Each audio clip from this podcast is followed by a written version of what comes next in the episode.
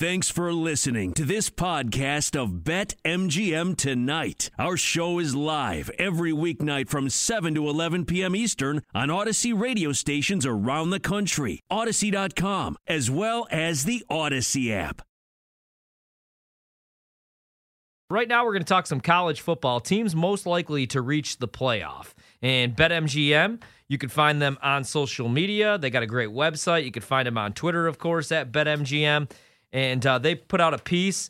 Cincinnati, number eight in the final college football playoff rankings in 2020. Not bad for a group of five program, but still a ways away for a 9 0 team to make the four team bracket. So they're looking at strength of schedule here in teams with the best odds to make the college football playoff. Now, Clemson minus 1,000. No, thank you. I don't see uh, University of Maryland on this list. yeah, I don't either. Alabama minus 350. What's going on here? Not going to lay that number. Ohio State minus 275. Like, I legitimately can't make the case, and I'm high on Wisconsin this year for anybody that's going to be able to beat Ryan Day and Ohio State in a Big Ten title game, but I'm still not going to lay minus 275. I'm high on Oklahoma this year, as I am every year with Lincoln Riley to win double digit games. But what makes them a little bit different this year and last year is they are much better defensively, still minus 225. So I'm looking at those teams right there Oklahoma, Ohio State, Alabama, and Clemson. For me, not laying that chalk for them to make the college football playoff,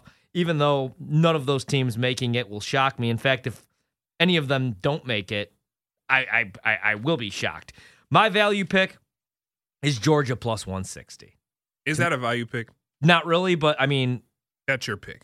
I, I, well, I'm not going to take like who who do you see value with? I mean, Texas A and M. No, I, I, can't do Texas it. Texas A and M plus five hundred, and here's why. Ryan Horvath. Number one, they have momentum carrying over from 2020. Okay, they had a one one start after the blowout loss to Alabama, but since they won eight straight. They nearly made the playoff, but settled for a two touchdown Orange Bowl victory over the over North Carolina. Uh, you love the Tar Heels. We all love the Tar Heels. Also, look at their schedule. It's relatively easy, man. Look at their schedule. Only a couple things stick out. They only have what? There's not really a tough game until maybe mid October for them. Uh, all the difficult matches that they do have are spread out. Um, no Georgia, no Florida on the schedule. That means they don't have to face two of the top teams in the SEC East. Uh, they open the year against Kent State, Colorado, all a neutral field in Denver, New Mexico, Arkansas in Arlington, yeah, Mississippi State before seeing their first elite opponent. Alabama comes down October 9th. And if the Aggies are what, 5 and 0, which they probably should be, atmosphere at Kyle Field, it's going to be electric. Hosting Alabama is, of course, is a different beast, but right. you, you know, th- that's not terrible. Like they have the schedule's easy. Also, they have one of the nation's top defenses. Yeah, they they defend, and I know defense is so weird in college football because on one hand you're like, man, defense doesn't really matter in college football because points are going to be scored at an astronomical rate, but also if you can, but then you look at like what Notre Dame did. Like if they don't have a top exactly, defense, you know what I mean? Like exactly. any year that they're actually relevant, it's because of defense. It's That's, not because of Ian Book and their running game. Hey, can we give this guy a raise? this this is why this is my co-host because he just Thank we you. are so in tune. No. Defense wins championships sometimes. Okay, that's cliche, but you got a new quarterback in place in A and M. Just needs the defense to step up, be as elite as they were in 2020 they have nine starters returning. It looks likely that they can be just as good, if not better. Uh, they also have uh, what DeMarvin Leal is back, one of the top defensive linemen in the SEC. Leon O'Neal Jr. returns. He led the league, led the team in interceptions. Um, the entire defensive backfield is back. They only need, they only really need to improve against the pass. The DBs have to be better, um, but they should be able to do that under Mike Elko. Uh, I, I just would say, don't be shocked if the Aggies have the best one of the best defenses in the SEC um, this season. I think they have some momentum. They have some expectations. And, and they their are schedule, a popular pick. Their man. schedule was pretty pretty easy. So plus five hundred, Texas A and M. That might be my value pick for team to make the playoffs. It's just like these week one matchups are so tough, and I'm that's why I'm so excited. Like we're 17 days away from college football a lot of these week one matchups are really like I, I am not going to really find any value or want to jump on anything until like week two or three because I keep talking about how high I am on Georgia, dude. September fourth, Georgia has to go on the road and play Clemson, and yeah, Clemson loses Trevor Lawrence, they lose Travis Etienne, but look at the dudes they're bringing back. You know what I mean? Yeah. Um, I mean DJ almost beat Notre Dame, and he should have beat Notre Dame. They lost in overtime. And then Georgia also has to take on Auburn. They have to go on the road and take on Florida the day before Halloween. Um, they go on the road. Now, other than that, you know, a pretty easy schedule. Like they're going to go to Georgia Tech on November 27th and win that game by about 50. They get Arkansas at home. Um, they get Clemson September 4th, 12 days away from college football. Yeah, from the ones that I, uh, yeah, yeah, good call. Uh, UA, UA, UAB on the road taking on Georgia. Uh, so again, I'll learn more week one uh, after that matchup against Clemson. Another team that I was looking at that I would love to fire away on right now if I want to get a good price would be Iowa State, but I just wish I was getting a better number than plus 450 just because love Matt Campbell. I thought you hated Brock Iowa. Purdy. Uh, no, Iowa State I love. I talk about them literally every show about how much I love Matt Campbell and, and uh, Brock Purdy. I was taking a look. Now, Iowa, you're right. Not high on Iowa this year. But I also am not going to go under on Iowa's uh, win total like I thought I would previously do. They're plus 1,500 to reach the college football playoff. Uh, I was looking at Iowa State, though, plus 450. But looking at that schedule, a couple tough games that scare me. Iowa always plays them tough in the rivalry game. That's September 11th this year, 4:30 p.m. kickoff. Then they have to. I mean, obviously, uh, the one that scares me the most. Now, I don't know what Texas is going to look like this year, but they do get Texas at home on November 6th. But then November 20th, they get Oklahoma. And I'm just really high on Oklahoma this year. Not high enough to lay minus 220 with them to reach, reach the college football playoff. But they got to go on the road, and they could have two losses there. You know, they got a couple sneaky games, even like on the road against West Virginia. Uh, Oklahoma State goes to Iowa State on October 23rd. And I played Kansas State. Now, I don't think Kansas State has a shot to beat Iowa State. But then again, like Kansas State is always due for two or three up upsets every year. One of my favorite win totals that I've played already is Kansas State over five and a half wins. Paid the juice on it. Iowa State has to travel there uh, October 16th, so I don't really see any value there. Again, Notre Dame seven to one odds. Love what they bring back defensively. Hate everything about them offensively this year.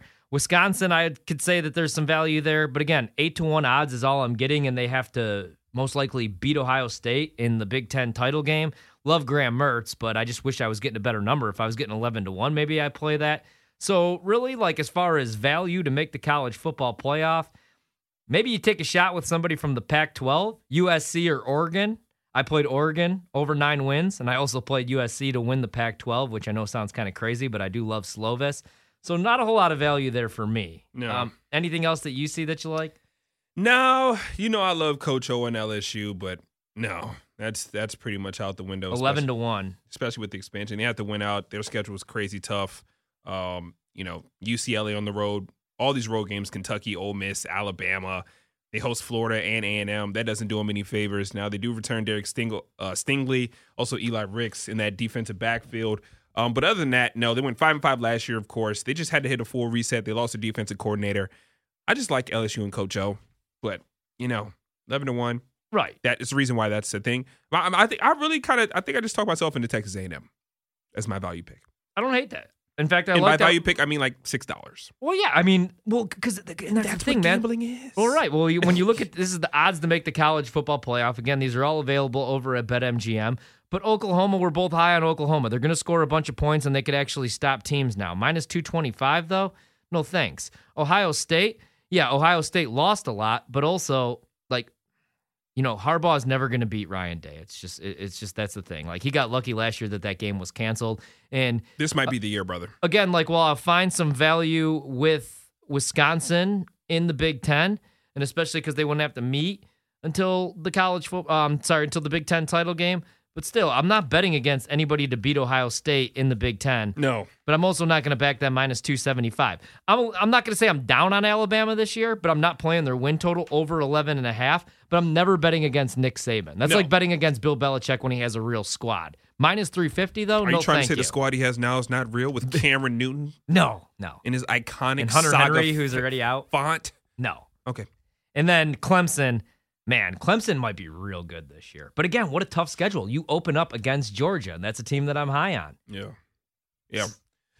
So I feel like that's all about right over at uh, BetMGM, all those odds. Now, a couple more that are out there. I like Georgia plus one sixty with you though. Oregon pretty much brings everybody back. They're six to one. You brought up A and M five to one. USC six to one. But USC, the problem you, you can never buy into USC because they're always No. going to drop one game that they shouldn't, and then they're never going to win a big game. Uh, Washington six to one. Not making that mistake again this year. Florida eight to one. Kyle Trask is gone. By the way, did he look terrible? Uh, Wisconsin eight to one. I just again, if I'm getting eleven to one with with with Wisconsin, because Wisconsin last year was a tough team to break down because it was a disastrous season where they beat up on Illinois in that first game with Graham Mertz. Then he goes into the COVID protocol. They couldn't run the football for the first time in like 20 years. Their offensive line wasn't what it was. Their defense wasn't really what it was. But they bring everybody back, and I actually like what they've been doing as far as recruiting. And I love Paul Chryst, but eight to one, no thanks. Texas has an entire new coaching staff, and it's Texas. Every year we do the "We're back," Sam Ehlinger. They're never back. Plus one thousand, no thank you. Arizona State, no. North Carolina, I could see North Carolina winning nine games, 10 games, maybe even, maybe being a two loss team, winning a bowl game. But I'm not backing them at just plus a thousand. LSU, you got Coach O, who's on the hot seat. I guess you could say a value pick, and I'm hearing a lot of love for this team, but they just continue to cost me money every year. It would be Miami 11 to 1. Yeah. And I love mm. King. That's a good call. Miami's just always so interesting. And by interesting, I mean trash when it matters. So, but these are value picks. Like these, we pretty much feel like we know what's going to happen. You know what teams are going to make the playoffs. This is the reason why we play this game. I really love. I mean, I know we're going down the list, but and dude, I, Miami opens up with Alabama. Yeah, that's true. And, yeah, but but if you're down on Alabama this year, yeah, I don't know if I'm down on them enough like to, to lose of, to Miami. A though. lot of people think this Miami, this game with Miami is going to be more interesting. Like, how many people we, have we talked to on the show that, that have said to take Miami to cover? Like that that game is going to be closer than people expect. 21 points is way too many, and it's especially if you get a hook on that one. Yeah. I probably will play Miami. Um, but I still think Alabama goes on the road and beats them. And then the other thing that, where you can make the case now, Miami does have to go on the road and play Carolina on the 16th, but they do avoid Clemson.